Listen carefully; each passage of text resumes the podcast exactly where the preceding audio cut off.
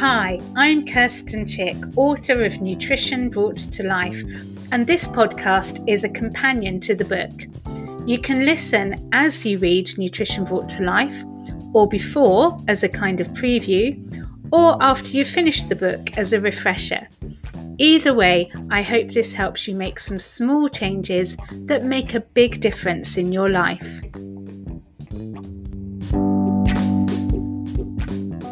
Welcome back. I hope you found last week's focus on proteins useful. This week it's all about the lipids as we focus on chapter 15 oils, structure and light. Fats and oils are made up of varying mixtures of fatty acids. These fatty acids can be long, short, wiggly, or straight and determine the properties of the oil you're using.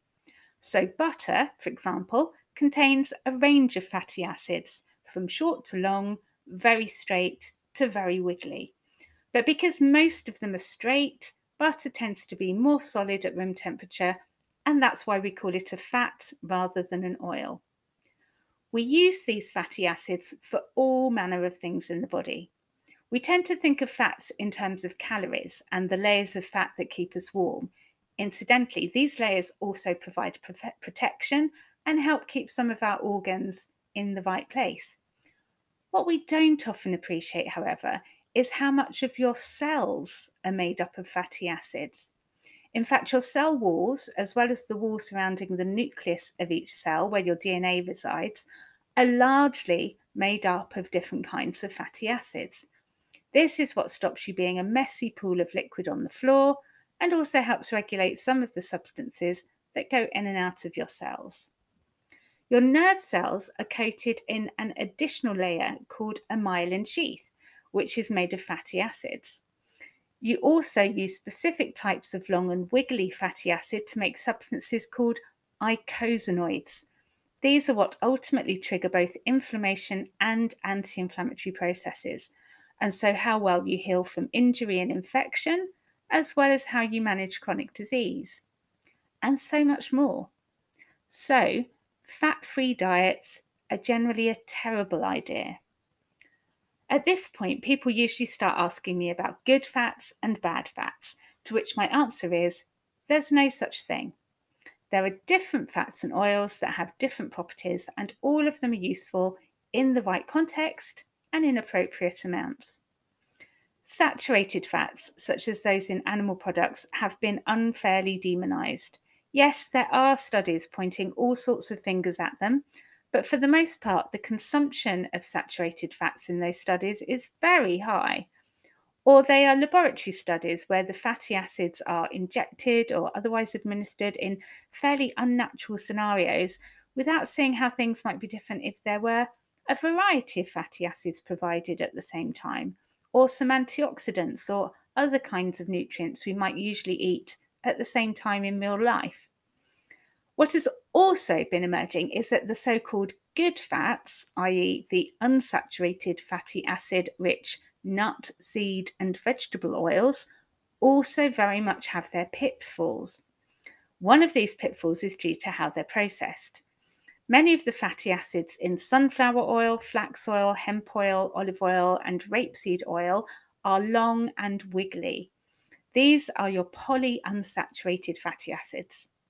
Some of them, such as the oleic acid in olive oil, are monounsaturated, which means just one wiggle. The wiggles are wherever there is a gap in the hydrogen wall that surrounds the fatty acid structure. These wiggles enable these fatty acids to provide our cell membranes with some essential qualities, but are also a hole in their defense and they can be damaged there fairly easily. This is why they can go rancid after lengthy exposure to the air.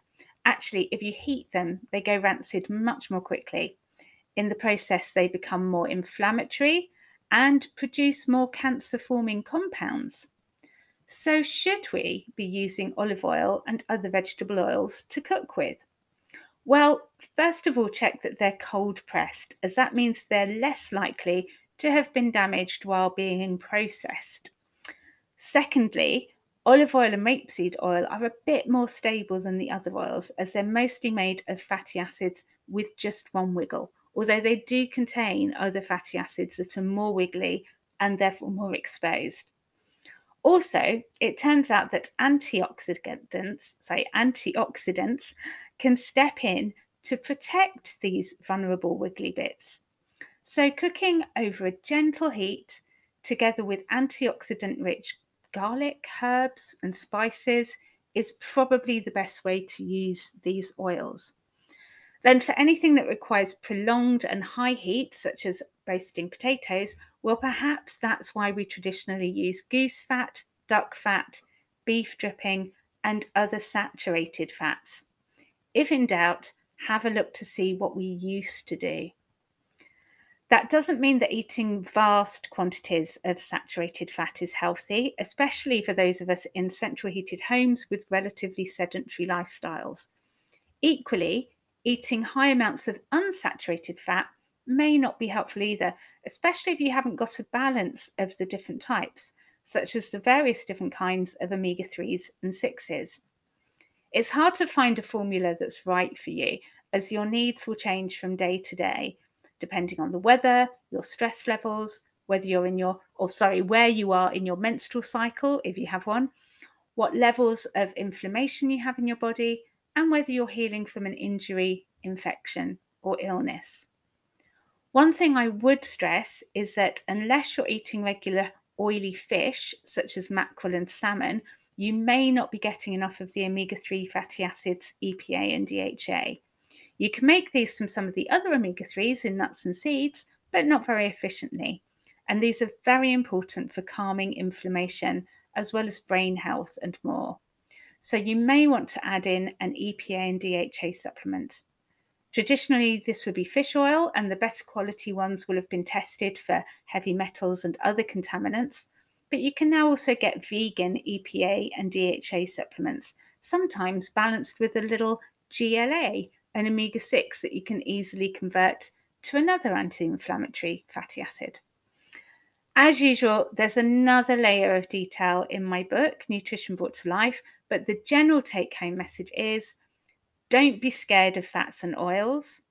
Use cold pressed oils and only heat them gently for a short time and together with antioxidant rich herbs and spices. Consider small amounts of saturated fats for cooking. Make sure you have some EPA and DHA in your life with oily fish, fish oil supplements, or vegan EPA and DHA. I hope that's clarified a few things for you. It's probably the simplest overview I can give of this whole topic right now. And it sets us up nicely for chapter 16 inflammation, chronic disease, and your immune system. In the meantime, if you have any questions or comments, please pop them in the Facebook group. Enjoy your day.